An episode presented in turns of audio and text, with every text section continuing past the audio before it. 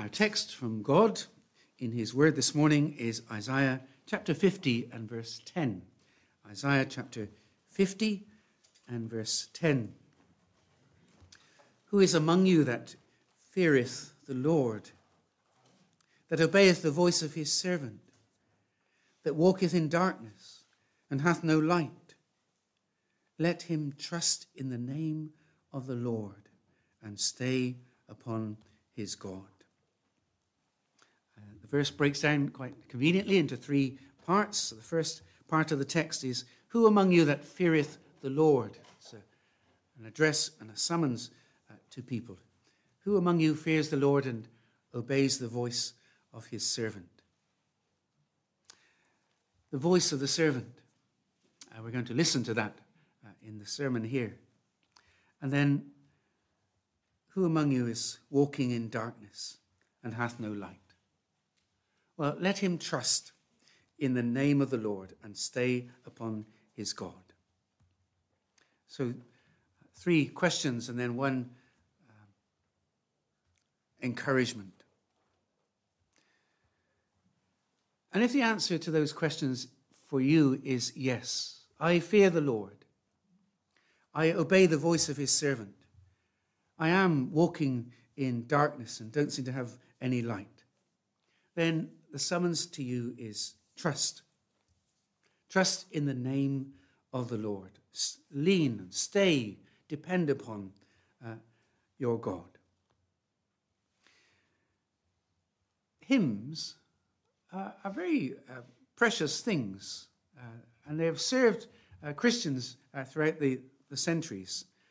Christian songs and hymns are a blessing to so many. One of the most uh, enduring songs might be uh, Amazing Grace, uh, written by a man who'd experienced amazing grace. And it's been a blessing to, to many. Many sing it, obviously, without really understanding it, but it's a blessing to many. And the, the best hymns, the most enduring hymns, are the hymns that are uh, conceived in and born out of deep Christian experience. That's why they, they resonate so much uh, with the ongoing Christian community. David uh, was the sweet psalmist of Israel, and many of his psalms were born out of his experiences in life, his experiences of God's favor. The Lord Jesus Christ is a greater than David. And the songs of the Lord Jesus Christ are more enduring, born out of deeper experience and have blessed more people than all the Psalms of David, the songs of Jesus. Isaiah has four songs of Jesus. They're called the servant songs. And uh, this is one of the servant songs that we're looking at this morning in Isaiah 50. The most famous one has blessed more people in history than any other song that's ever been written. The servant song of Isaiah 53. It's a song about Jesus. And uh, who can doubt that so many people have been blessed more deeply, more eternally uh, from that servant song than any other song that's ever been written? Two of the songs as it were, prophetically put the words in Jesus' mouth. And this third servant song is one of those, where Jesus is speaking. So Isaiah, 700 years before Jesus, composes the song that really will be born out of the experience that Jesus has. And will, Isaiah's prophetic song will be given significance and meaning as it comes through the life of Jesus and, as it were, from the lips of Jesus. And this servant song can definitely be a blessing to us this morning. So, what I want us to do is to be in awe of God. Who among you fears the Lord? To be in awe of God. To listen to the voice of his servant, obeying the voice of his servant. Especially if your life's pathway this morning is a pathway of darkness. To be in awe of God, to listen to the voice of his servant, any one of you who is walking in darkness and has no light, and then to be encouraged to trust in the name of the Lord uh, from the servant and from his song. So, first of all, be in awe of God. Who among you feareth the Lord? Uh, many Christians, when they are trying to witness to somebody, may get the response from a person that says, Well, I'm not religious. So what you've got to say doesn't really touch me at all. That's very disappointing for a Christian to, to hear that kind of thing. And it's also an empty shield on the person who speaks it. It's disappointing because uh, the Christian was not going to talk about religion anyway. They were going to talk about God and a relationship with God, not religion. So it doesn't really matter whether you're religious or not. I wasn't going to talk about religion. And then it's empty as a shield and a deflector from the person who says it. Because uh, whether they're religious or not is irrelevant. That's not the point. The point is, God is real, and each individual soul is a soul, made in the image of God, made for the worship of God. And our relationship with God is of vital importance. A good relationship with God, you'll be walking in the light. A bad relationship with God or no relationship with God, you'll be walking in the darkness. And sometimes, even when you've got a good relationship with God, you can be walking in the darkness. But that's a, a sanctifying darkness. Religious practice uh, doesn't improve our relationship with God. In fact, religious practice can often be a barrier to relationship with God and be destructive of any relationship with God. Too busy doing their religious bit, they don't have a relationship with God at all. It's just them and their religion. So if anybody says to you, I'm not religious, you say, Well, thank God you're not religious, because it's a, that's a dangerous thing to be religious. But have you a relationship with God? Because you are spiritual. And you do have a relationship with God. It's either a good one or a bad one. You're either dead in darkness and sin, which is a bad place to be, or you're alive uh, to God. Walking in the darkness, distant from God, is the background to the song here. Uh, in chapter 49, in verse 14, Zion says, Ah, the Lord has forsaken me, the Lord has forgotten me. I, I, that's, that was their dark path at that time. They felt forgotten, they felt forsaken by God. The opening verses of chapter 50, which introduce the song. Thus says the Lord, Where is the bill of your mother's divorcement, whom I put away? To which of your, my creditors have I sold you? They, they felt as if they'd been divorced, as if God had divorced them, as if God had sold them to somebody else. That was nonsense, but that's how they felt.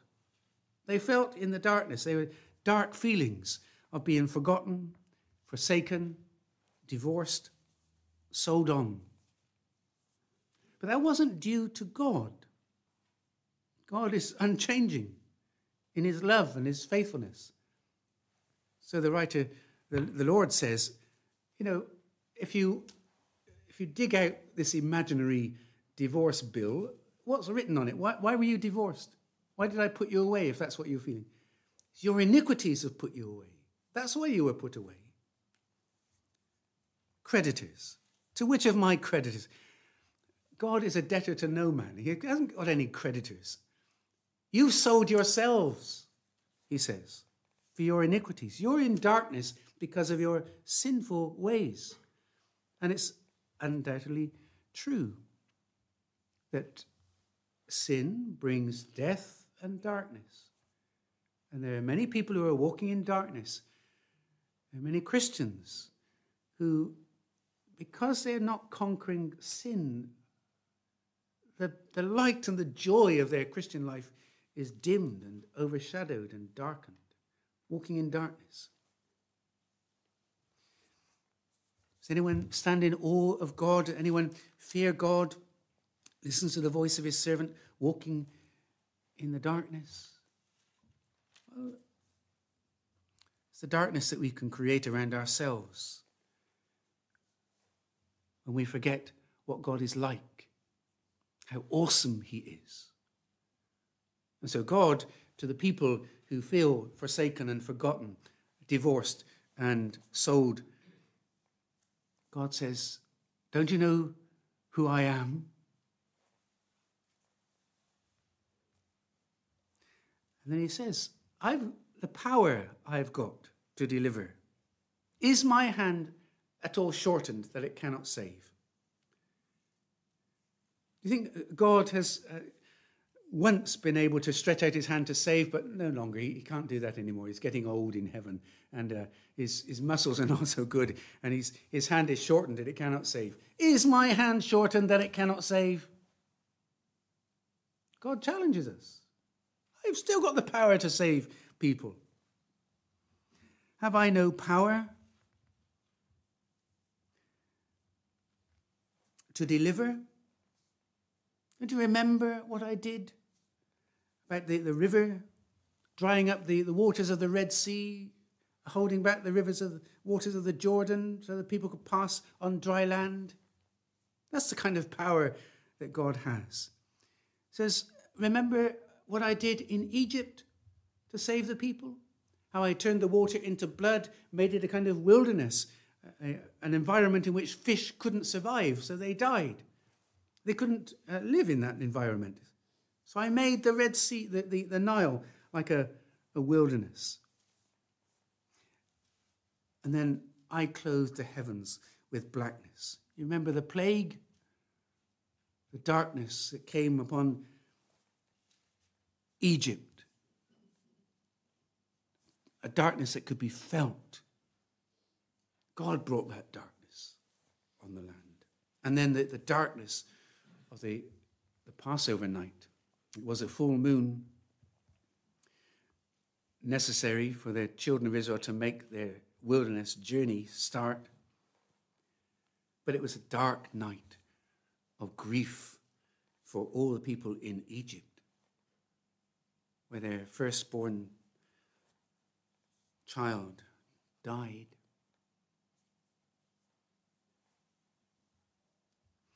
So God saying you should be in awe of God. You might be walking in the darkness. You may feel forgotten, forsaken, divorced. You might feel uh, as if God has sold you down the line. But no, He's got the power. He's done it in the past. His hand is not shortened that it cannot save. And uh, God has a servant, a servant to do things for us to save us. So let's intensify the awe that we have of God when we listen to this song of the servant. It's a song born in prophecy, uh, but it's from the, the deep experiences of Jesus as well. The song has got three sections. Uh, they're not quite three verses, but three sections. The servant's speech, the servant's sufferings, and the servant's success. Uh, those three sections to the song, song. Speech, suffering, success. And it will not be difficult to hear Jesus uh, in this song. We won't be able to hear his voice. And it's not the sweetness and tenderness of Jesus' voice that's the important thing. The important thing is the content of what he says. And we will hear him speaking these things because it's unmistakably Jesus singing this song or speaking this song. start uh, of the song is Jesus speaking. And the, the, first part there uh, is the, the, the change in verse 4. So, verse 1 to 3 is, Thus says the Lord God. And then in verse 4, there's a change where it says, The Lord God has given me the tongue of the learned. So it's no longer the, the Lord God speaking, but it's this person who says, Me. The Lord God has given me the tongue of the learned. And then in verse uh, 10, our text, you read that this is the voice of the servant. Who among you fears the Lord, that obeyeth the voice of his servant? It's the servant's song. And he says, The Lord God has given me the tongue of the learned, that I may know how to speak a word in season to him that is weary. He wakeneth morning by morning, he wakeneth mine ear to hear as the learned. Uh, the people of Jerusalem uh, heard Jesus teaching in the temple in one of their, at one of their feasts. And they marveled, saying, How knoweth this man letters, having never learned? This man has never been to one of our academies, never been to one of our universities, never been se- seated under the, the watchful tuition of Gamaliel or anyone like that. How does this man have all this wisdom and knowledge if he's never been schooled in one of our schools? That's what they asked. And Jesus answered them and said, uh, John 7 14 to 17, My doctrine is not mine, but his that sent me. If any man will do his will, he shall know of the doctrine, whether it be of God or whether I speak of myself. All Jesus' teaching was given him by God. It's a servant song. The Lord God hath given me the tongue of the learned, that I should know how to speak a word in season to him that is weary. You remember Jesus Christ uh, traveling with the disciples, weary with his journey, and he sat on the well at Sychar and sent the disciples into the village to get some provisions. And whilst he sat there, a woman came who was weary, but in a different way, weary with life. She'd gone through five marriages. What weary marriages they were. Each ended in divorce. She was getting involved in a, a, new relationship with a man, and how weary that was proving to be. Jesus sat there weary with his journey. This woman came weary with her life, and Jesus asked for water. And you know how the, account develops, how that he promised her living water. The Lord God has given me the tongue of the learned that I should know how to speak a word in season to him that is weary. How seasonable were the words of Jesus to that woman at the well? I know you have had five husbands, and the man you now have is not your husband. Well, Everyone who drinks of this water will thirst again, but the water that I give him, he will never thirst. It will be like a spring of water springing up within him to everlasting life. The Lord was given these words of wisdom to speak to this weary woman and change her life. The weariness was eliminated.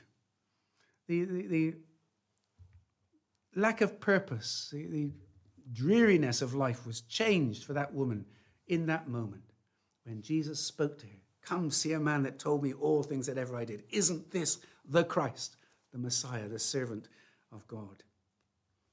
You remember Jesus' invitation in Matthew 11? Come unto me, all you who are weary and are heavy laden, and I will give you rest. Take my yoke upon you, learn of me, and you shall find rest for your souls. For I am meek and lowly and humble of heart, and you will find rest. Jesus gives rest.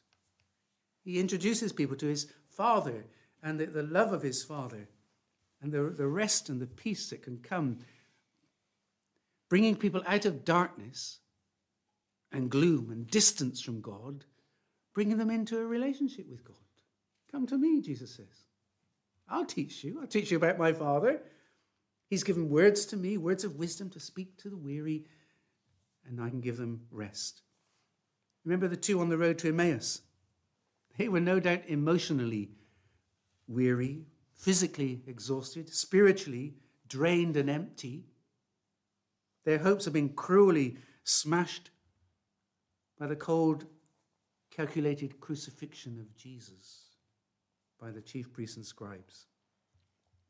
His corpse seemingly had been stolen, although there were some women who claimed that he was raised from the dead. It was into their weariness that Jesus came and spoke. It wasn't the soothing tone of his voice, you fools and slow of heart. Uh, may not have been his tone of his voice that cheered them up. It was the content of what he said. Content was everything, although undoubtedly the tone of Jesus' voice was beautiful as well. And what happened? to these weary, cold hearted, depressed disciples. Jesus' words energizes them. Jesus' words comforts them. Jesus' words thaws them out and warms them up, and their hearts burn within them as they then want to turn around and go all the way back to Jerusalem to tell the disciples. The song the Lord God has given me the tongue of the learned, that I should know how to speak a word in season to him that is weary. He waketh me morning by morning. He awaketh my ear to hear as the learned. You remember, Jesus would be up and away, and the disciples say, Well, where is he? Where's he got to? And they go out and they find him. He's, he's praying, communing with his Father, wakened in the morning by this communion with his Father in heaven learning more, wanting to take the word on to more weary souls elsewhere. The Lord Jesus, He's a word for the weary. He's no doubt got a word for you and for me. Then the song expresses the truth of the sufferings, some of the sufferings. They, they, each of the servant songs mentions sufferings. Uh, each song goes deeper into the sufferings of Jesus until you get to the fourth song, Isaiah 53, 52 and 53, where you get this astonishing description of the sufferings of Jesus. But here in this song, you have the sufferings not described as by an observer, but described from Jesus himself. He talks about and sings about his sufferings. He says here in verse 5 and 6 the Lord God hath opened mine ear, and I was not rebellious, neither turned away back. I gave my back to the smiters, my cheeks to them that pluck off the hair. I hid not my face from shame and spitting. The Lord God will help me, and therefore I will not be confounded. Therefore I have set my face like a flint. I know I shall not be ashamed. the Lord God opened the ears of the Lord Jesus Christ, and he was not rebellious. He didn't turn back. I gave my back to the smiters. Remember how he told his disciples, Luke 18, verse 31. He took, told his disciples, and said unto them, Behold, we go up to Jerusalem, and all things that are written in the prophets concerning the Son of Man shall be accomplished. His father had opened Jesus' ears to all those prophetic scriptures about what was going to happen to him. And he didn't turn back. For my uh, 60th birthday present, uh, Rosalind, together with a number of other people, teamed together to uh, buy me a holiday in Israel. And uh, it was a very special holiday. One of the memorable moments was walking down the Mount of Olives on the, the route that Jesus would have taken uh, on what we call Palm Sunday, and stopping halfway down the hill and looking across to Jerusalem and thinking, Jesus would have ridden down here. He'd have passed this point, knowing exactly what was going to happen to him over the next week, and especially the next weekend, before the next weekend. But he didn't turn back. He didn't turn back. God had opened his ear, told him what was ahead, but he said, I didn't turn back. I gave my back to the smiters. We read about it in Matthew and Mark and John. This is John's account of it. It gives us a sense of the horror of what happened to Jesus. Then Pilate therefore took Jesus and scourged him. Pilate watched as Jesus was tormented with this scourge. It's a, a, a whip that has sharp pieces of bone in the thongs of the whip. It has leaded weights to make sure that the, the whip comes down to bruise and the shards of bone penetrate the skin, and then it's whipped away to tear the back to pieces. Pilate took Jesus and scourged him when he'd seen enough. And when Jesus could scarcely bear any more, he left him in the hands of the soldiers, who stripped Jesus, put a purple robe on him, put a crown of thorns upon him. And they said, Hail, King of the Jews! They smote him with their hands. Pilate therefore went forth again to the crowds, and he said to them, Behold, I bring him forth to you, that you may know that I find no fault in him. Then came Jesus forth, wearing the crown of thorns, the purple robe.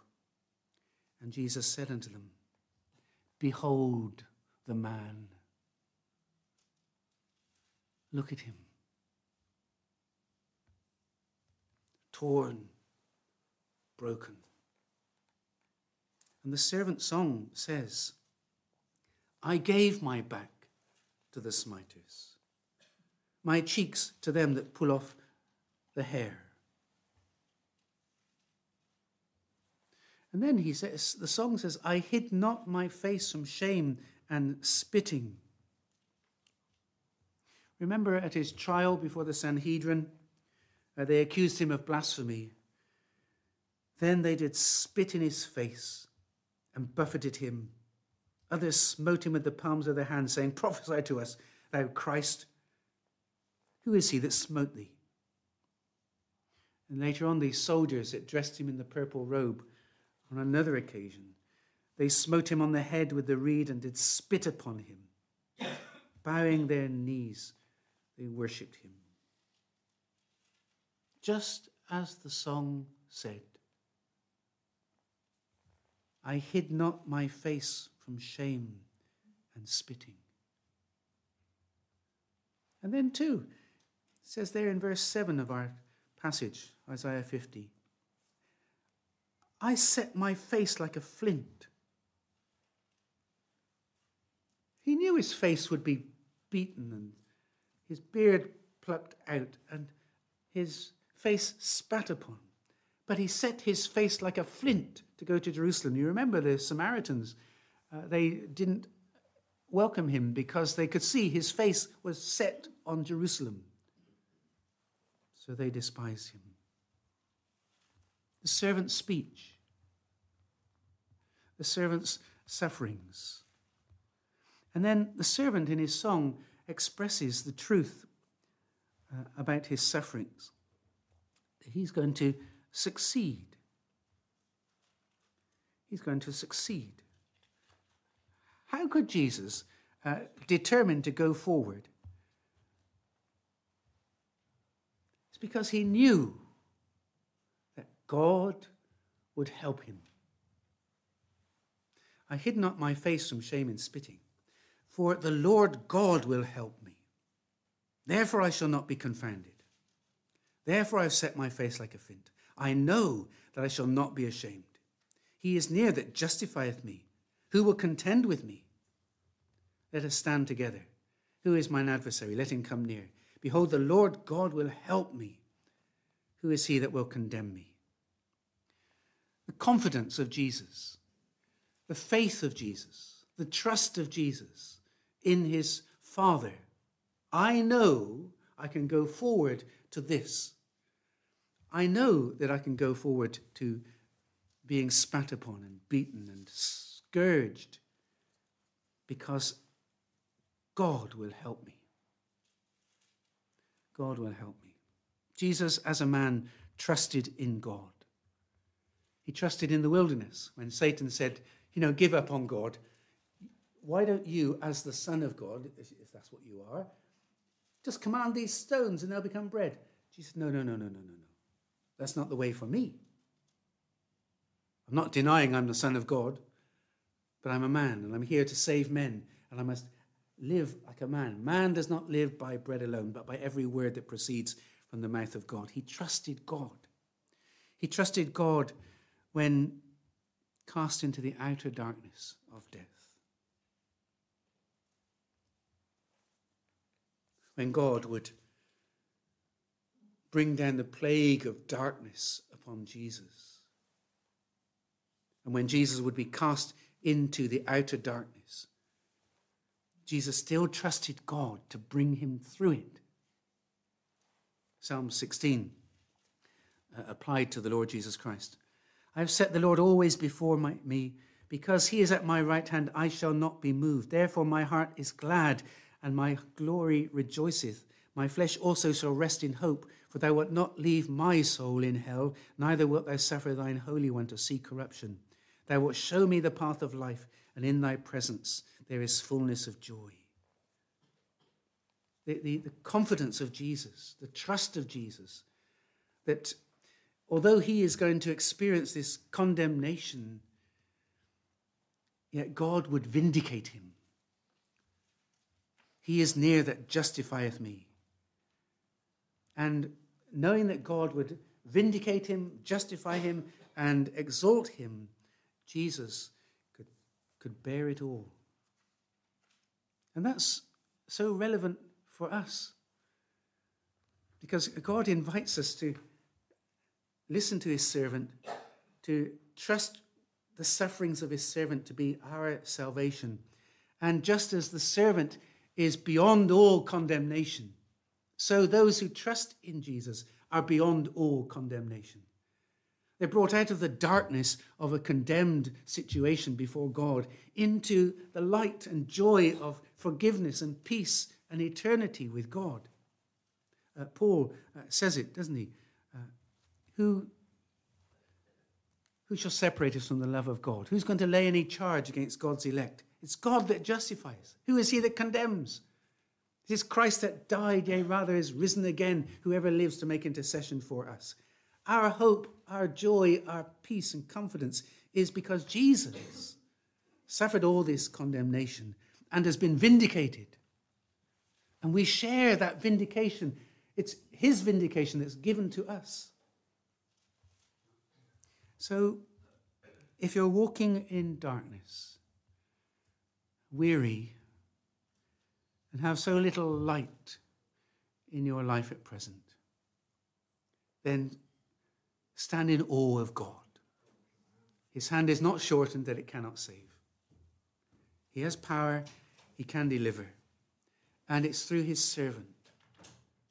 Listen to the voice of my servant. Listen to his song.